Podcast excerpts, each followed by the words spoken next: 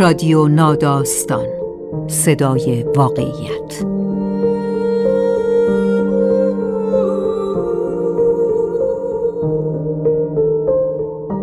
فصل دوم زندگی.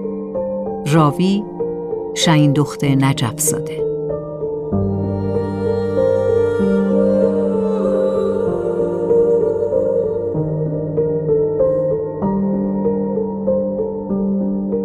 حامی فصل دوم رادیو ناداستان کرمان موتور.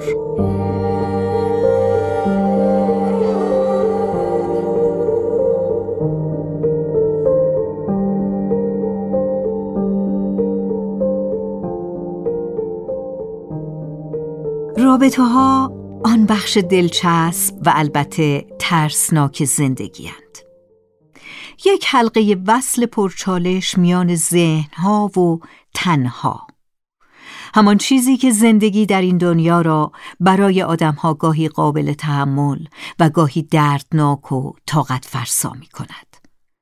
زمانی به شکل معجونی شفابخش عمل می کند و زمان دیگری مثل آخرین جرعه های یک جام زهراگین تلخ و کشنده است. روابط عاشقانه بیشتر از این قاعده پیروی می کنند. رابطه هایی که به ازای عاشقیت هر کسی در این دنیا راز و رمز و ماجرا و انواع دارد و قاعده بردار نیست و همین یک رابطه آدم دو پای محدود به ذهن را به چالش می کشد. آیا می توان تا ابد یک نفر را دوست داشت و با او زندگی کرد؟ یا طبیعت بشر به دنبال رابطه های متعدد است؟ حافظه ژنی ما برای یک بار عاشق شدن طراحی شده. یا می توانیم این احساس ناب بشری را بارها و حتی همزمان با هم تجربه کنیم. این همان سالی است که حتی خبره ترین روانشناسان و فیلسوفان هم هنوز نتوانستند برایش جواب دقیقی پیدا کنند. مهراوه فردوسی در متنی که میشنوید درباره همین سوال سخت و پرچالش نوشته. درباره روابط پیچیده انسانی درباره تکمهری و چند مهری و مدل‌های متفاوت عشق ورزی. سقنقور زبان کوتاه دومابی نوشته مهراو فردوسی با صدای ستاره پسیانی. کانل بعد از آن همه دوری و دلخوری درست همان زمانی که در کنار معشوقش ماریان به آرامش رسیده بود و همه چیز برای آغاز یک زندگی عاشقانه آماده بود از او خداحافظی کرد و تصمیم گرفت به کشور دیگری سفر کند و همینجا تیتراژ سریال بالا آمد. حتی همین حالا هم که دارم سعی می کنم پایان بندی سریال نورمال پیپل را در یک جمله بنویسم و احتمالا موفق نشدم آن را به خوبی آنچه در سکانس آخر دیدم توصیف کنم به نظر صحنه با شکوهی می رسد. نخواستن در عین تمنا جدایی در عین وصلت همسرم به نظر ناامید می آمد. نگاه تعجب آمیزی به من انداخت دیوونن؟ من به وضوح تحت تاثیر روابط عجیب و در این حال باورپذیر ماریان و کانل بودم و طبیعتا احساس می کردم شاهد یک عاشقانه پرشور بودم و به خاطر آن اشتیاق و شوری که شاهدش بودم شخصیت ها حق دارن هر تصمیمی بگیرن و درست باشد. قشنگی عشقشون به همین جداییه شاید اینجوری دارن ازش محافظت می‌کنن. همسرم همونجا روی مب دراز کشید و پوسخند زد از این ادعای روشنفکری. ما مثل هر زن و شوهر دیگری که کم پیش میآید حرفای جدی بزنن و درباره امور انتظایی صحبت کنن چون از یک جایی به بعد همه چیز بین زوجها خصوصا با سابقه ترین ها به امری بدیهی بدل می شود و واقعیت جای تخیل را می گیرد تصمیم گرفته بودیم به جای حرف زدن با هم سریال ببینیم. و خب پایان بندی سریال طوری بود که ما را علیرغم میلمان به حرف آورده بود. به نظر من روابط آدم ها خیلی بیشتر از آنچه فکرش را بکنیم پیچیده و تابدار بود و به خاطر همین پیچیدگی حق نداشتیم انتخاب آنها را قضاوت کنیم. اما در منطق همسرم آدم ها مسئول انتخاب ها و محصول اولویت های خودشان بودند. پس اتفاقا باید آنها را قضاوت کرد. به نظرم ماجرا خیلی ساده تر از ایناست. دوستش داری میمونی نداری میری و بله موندن مسئولیت میاره. من قصد نداشتم قانع شوم. موسیقی تیتراژ که هنوز داشت پخش می‌شد محسوم بود و ماریان آسیب پذیر هنوز توی سرم زنده بود و کانل درمانده هنوز جلوی چشمم بود. یه وقتایی نمیشه بمونی خراب میشه. همسرم ابروهاشو بالا انداخت. او برخلاف من آدم عملگرا و واقعی نیست. دشمن درجه یک تراژدی هایی که فعالیت آدم را از او می‌گیرن. نمونی خراب نمیشه؟ واقعا کی می‌تونه در مورد چیزی که نمیشه پیش بینیش کرد یه همچین تصمیم رادیکالی بگیره؟ به نظر ما بیشتر خودخواهیم. و بله همسر من کم حرف است و محتاط است و همه اینها رو گفتم تا بفهمید چقدر از شنیدن این نظر قطعی از او متعجب شدم. از یک جایی به بعد حرفهای شبیه زوجهای با سابقه نبود. من داشتم فکر می‌کردم چرا بعد از دوازده سال زندگی مشترک آن هم نه از روی اختیار که خیلی تصادفی و بعد دیدن یک سریال متوسط داشتیم درباره موضوع حیاتی حرف می‌زدیم که دوازده سال قبل باید دربارهش حرف می‌زدیم. فکر می‌کردم با هم تفاهم داریم و هم نظریم و حالا داشتیم درباره بزرگترین تصمیمی که توی زندگیمان گرفتیم نظرهای کاملا متفاوت می‌دادیم. همسرم هنوز داشت درباره رابطه ناب حرف می‌زد و ماندگاری و تداومی که لازمه آن بود و من داشتم به این فکر می‌کردم که چرا با او موافق نبودم. واقعا چرا پذیرفتن تعهد و مسئولیت خودخواسته که خودم داشتم عملا انجامش می‌دادم انقدر سخت شده بود. ما مثل همه این سالها قانع نشدیم اما حرف هم را فهمیدیم و بحث را توی جای خوبش تمام کردیم. همسرم چراغها را روشن کرد و صفحه تلویزیون کم رنگ شد. آن سوال اما با من ماند. ما چرا نمی توانستیم درباره مفهومی به نام ازدواج با هم به تفاهم برسیم؟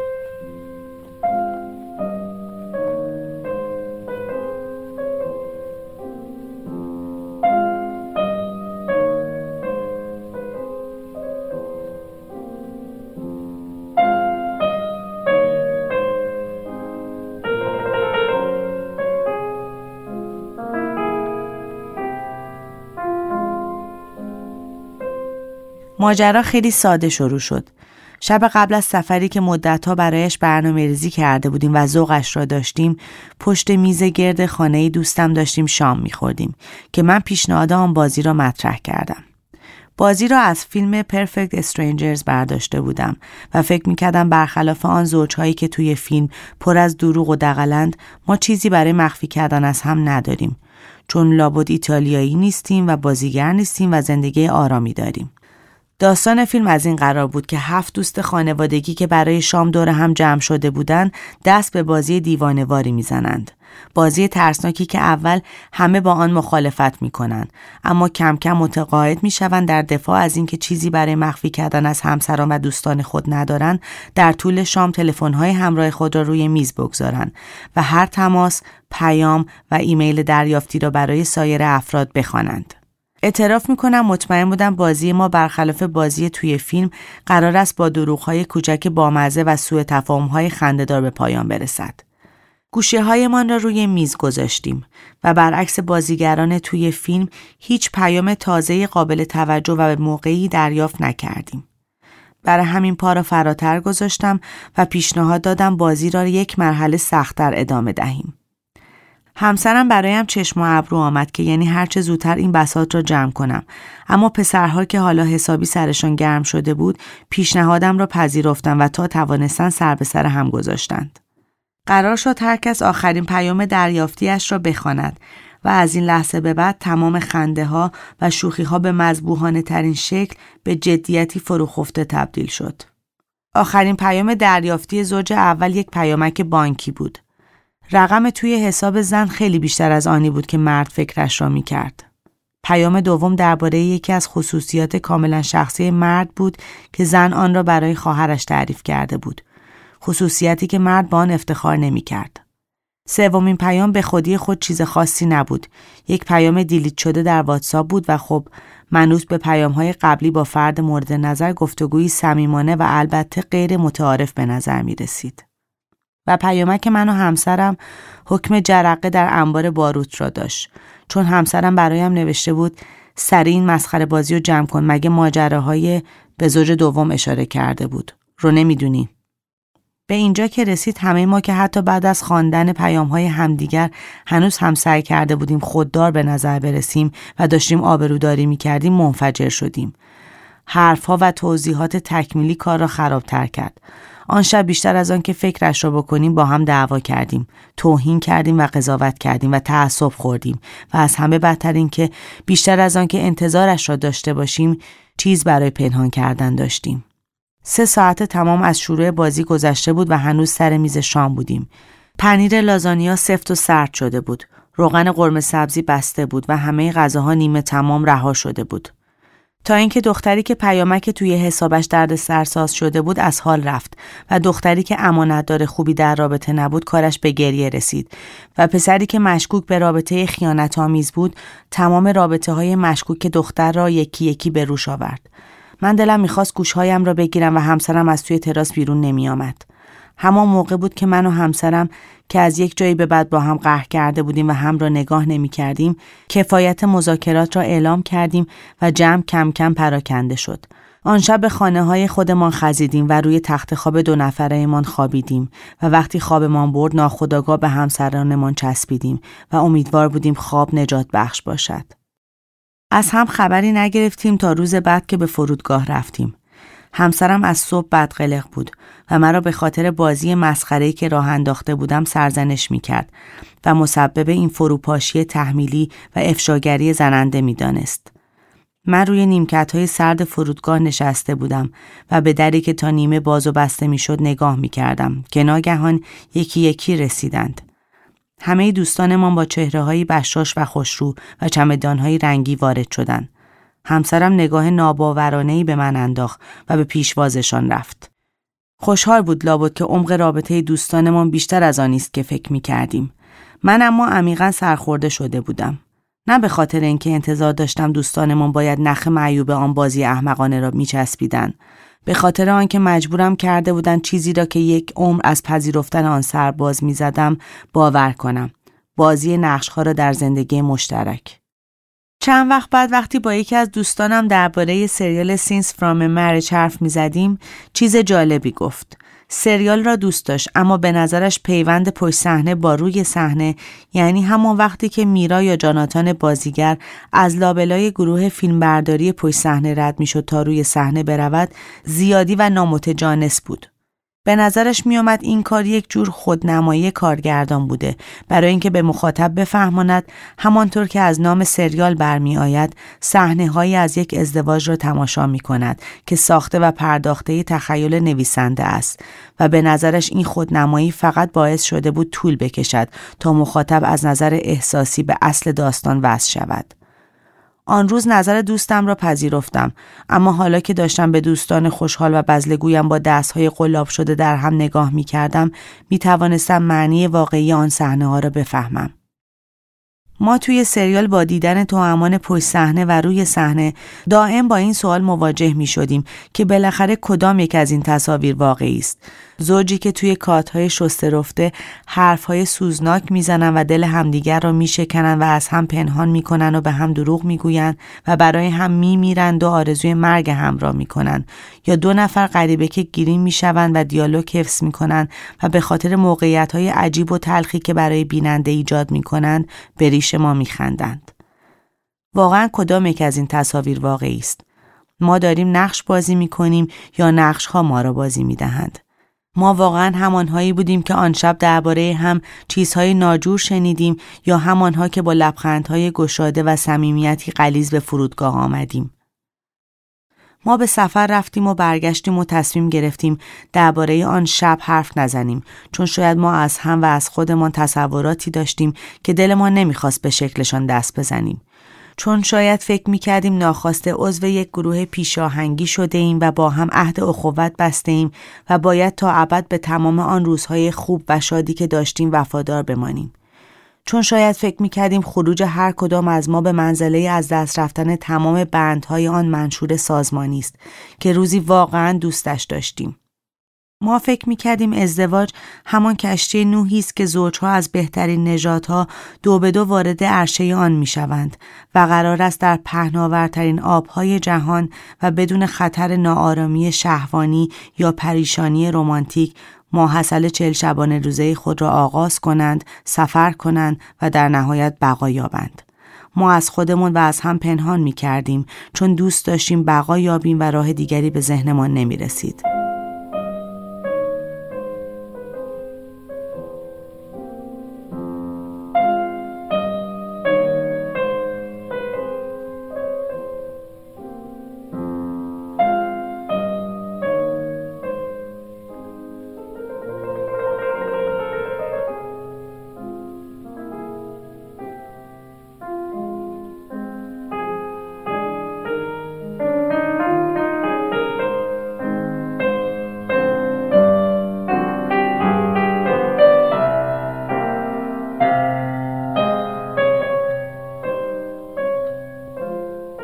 تا ماهی داشتن با هم شنا می‌کردن که سر راهشان خوردن به یک ماهی پیرتر که داشت از آن ور میآمد. ماهی برایشان سر تکان داد و گفت صبح بخیر بچه ها آب چطوره؟ بعد دوتا ماهی جوان کمی دیگر شنا کردند تا آخرش یکیشان به آن یکی نگاه کرد و گفت آب دیگه چه کوفتیه؟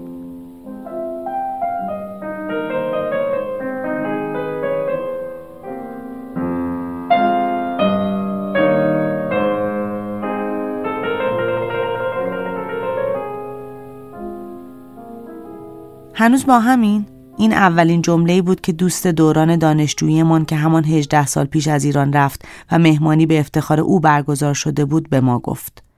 بعد مدتها دور هم جمع شده بودیم و با آنکه همه تلاش می‌کردیم خیلی عادی و کول به نظر برسیم اما تمام شب را با انواع نظرات تخصصی و غیر تخصصی درباره هم گذرانده بودیم.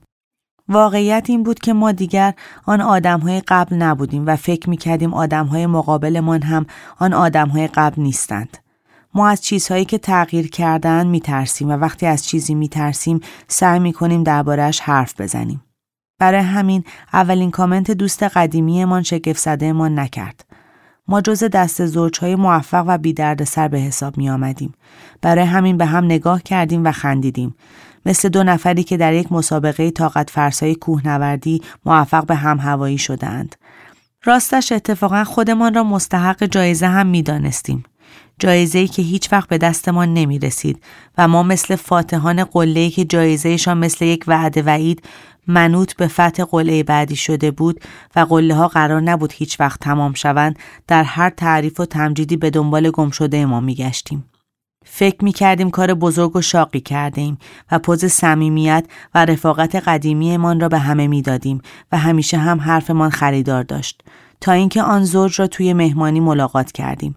زوجی که مثل بقیه احساس نمی‌کردند ما مستحق جایزه ایم و دختر درست زمانی که ما خیز برداشته بودیم که با جملات انگیزشی تراش خورده ایمان که حاصل موفقیت در زندگی تکشقی ایمان بود برای جماعت شکست خورده از رابطه های متعدد راهکار ارائه کنیم نگاه پرمهری به همسرش انداخت که نظیرش را فقط در زوجهای کارکشته مثل خودمان دیده بودم تا آن وقت و با تنه گفت سقنقر دمکوتاه زبان آبی هم تکپره و هیچکس به جز خودشان که می‌دانستند سقنقر دم کوتاه زبان آبی یک مارمولک بومی استرالیاست به این قیاس معلفارق نخندید. من داشتم سقنقور دم کوتاه زبان آبی را گوگل می کردم تا برای ورود به جنگی که ناخواسته به آن دعوت شده بودم مجهز شوم که همسرم پیش دستی کرد و با روی باز پی حرف را گرفت. ما از اونا جون سختتریم. اونا نهایتا 20 سال مرتکب این اشتباه میشن. و جمع به این طنز هوشمندانه با صدای بلند خندید و دوباره مشغول مهمانی شد. من اما نخندیدم. به نظرم ما فکر می‌کنیم باید به چیزهایی که زیادی جدی است بخندیم چون آدم اگر چقدر وقت دارد برای همه چیزهای جدی دور برش منطق بتراشد وقتی که از اساس همهشان بی منطقند. من نخندیدم چون احساس می کردم کسی بی اجازه وارد قلم رو هم شده و با پیش داوری غیر منصفانه آن را به سخره گرفته. باید هر جور شده بحث بیجایی را که راه افتاده بود ادامه می‌دادم. باید انکار خودم را میشناختم و توی تاریکی قدم میگذاشتم. برای همین بی هوا بحث را از جایی که تمام شده بود آغاز کردم. مثلا موشه کور خوبه؟ که عمر عاشقیش سه ثانیه است و همه چشمهای پراکنده و سرخوش با قدرت کانونی متمرکزتری از قبل به سمتم برگشت اگر کاغذ بودم حت با ذربین نگاهشان سوراخ می شدم. همسرم اینطور وقتها را بو می کشد. سرش را برگردان و جمله به ظاهر خسمانه ام را طور لطیفی برگردان و به پسر گفت قیافت برام آشناست. دانشگاه ما بودی؟ چی می خوندی؟ جمع نفس راحتی کشید و به سرعت مشغول کار خود شد. جز من و دختر جوانی که گستاخانه به من گفته بود ماربونک دومابی و من بهش گفته بودم موشکور و حالا چشم تو چشم هم دوخته بودیم و سعی داشتیم تمام قدرت و حس ششم داشته و نداشته زنانه ایمان را به کار ببندیم تا پس و پشت استعاره هم را بفهمیم. بعد که سیر هم را پاییدیم سندلی ها را گرد کردیم و چهار نفری مثل رؤسای دو قبیله در حال جنگ دور هم جمع شدیم تا بحث نیمه تماممان را به سرانجام برسانیم. حرف را از قبایل آفریقایی و اندونزیایی که در آنها زن و شوهر با هم زندگی نمی کنند و منابع مالیشان را شریک نمی شوند شروع کردیم و به ممالک چینی و سودانی رسیدیم که فرزندانشان را به ازدواج با ارواحی که دیگر در میان آنها نیستند اما تمام شرایط ایدال را دارند تشویق می کنند و هیچ کداممان قصد نداشتیم قانع شویم و این از بحث های بی ربطی که راه انداخته بودیم معلوم بود. ماجرا این بود که آنها تکمهری یا هر چیزی را که ما نمونه موفق آن به حساب می آمدیم ارزش نمی دانستند.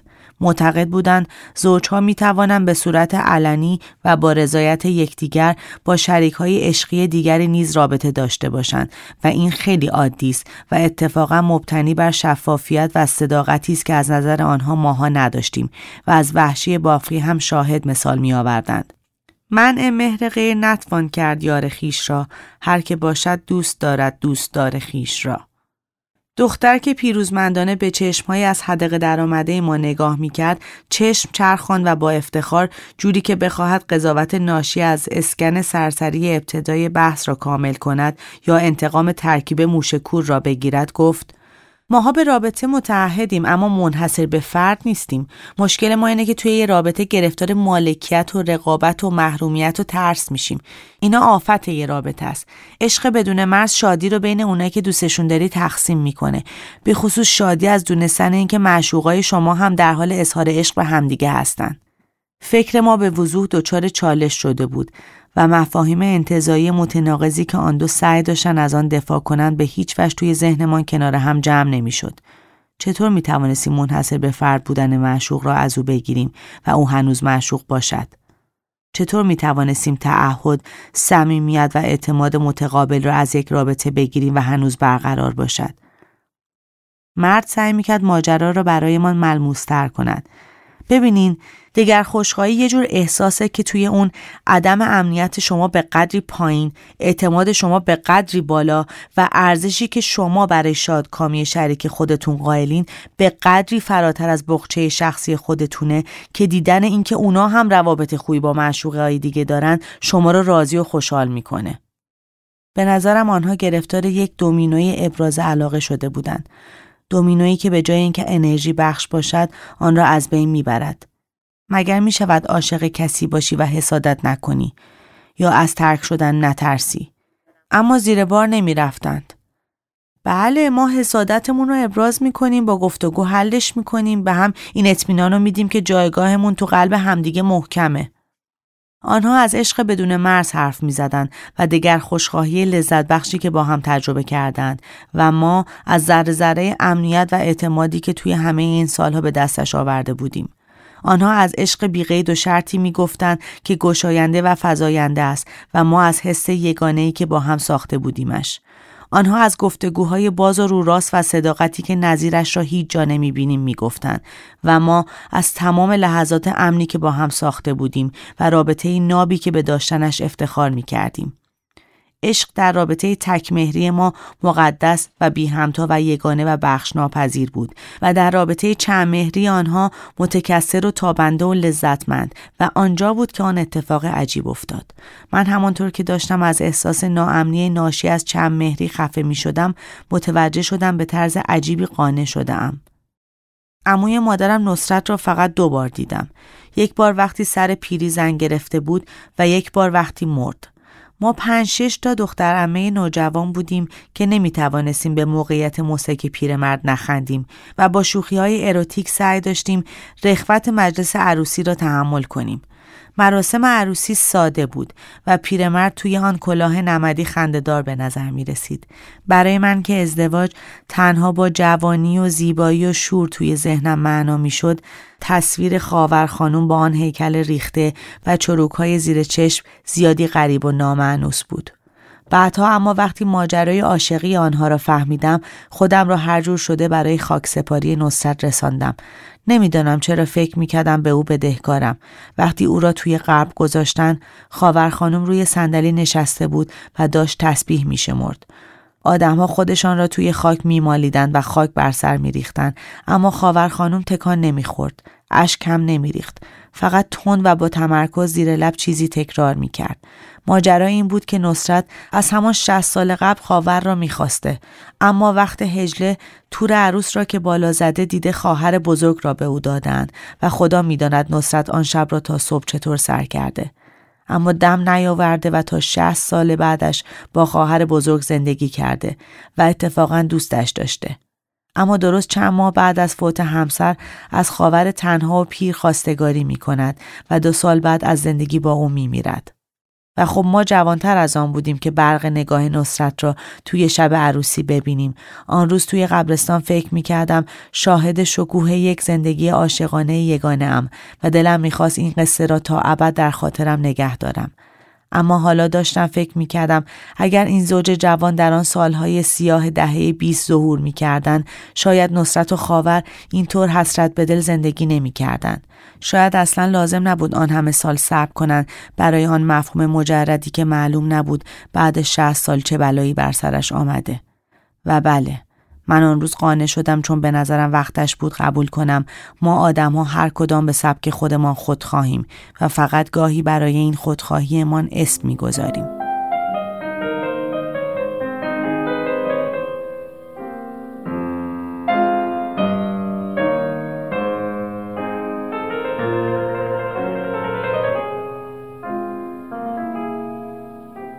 چند وقت پیش یکی از دوستانم برای سالگرد ازدواجمان گل فرستاد. یک box گل هورتانسیای مینیاتوری که توی یک حباب شیشه ای بود. پدیده عجیبی که تا آن روز ندیده بودمش. گل از بیرون زیبا و خوشرنگ و خوشبو به نظر می رسید. اما از نزدیک عجیب و غیر متعارف بود. روی تمام سطح گل را لایه مخملی نازکی پوشانده بود و روی کارتش نوشته بود هورتانسیای جاودان. کارت را برگرداندیم. توصیه ها درباره نگهداری گل ردیف شده بود. حباب را باز نکنید. گلها را لمس نکنید. زیر تابش مستقیم آفتاب قرار ندهید. در محیط گرم نگذارید. از محیط سرد بپرهیزید و همه این کارها را انجام دهید تا این گل بی و بو تا سه سال برایتان عمر کند.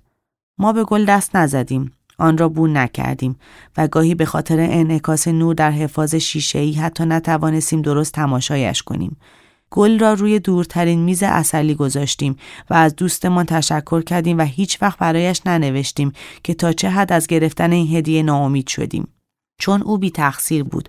اما من دلم می‌خواست بدانم کسی که اولین بار تکنیک مومیایی کردن گل را کشف کرد پیش خودش چه فکری کرده بود. گل جاودان. ترکیب زیبا و فریبنده اما ترسناکی است.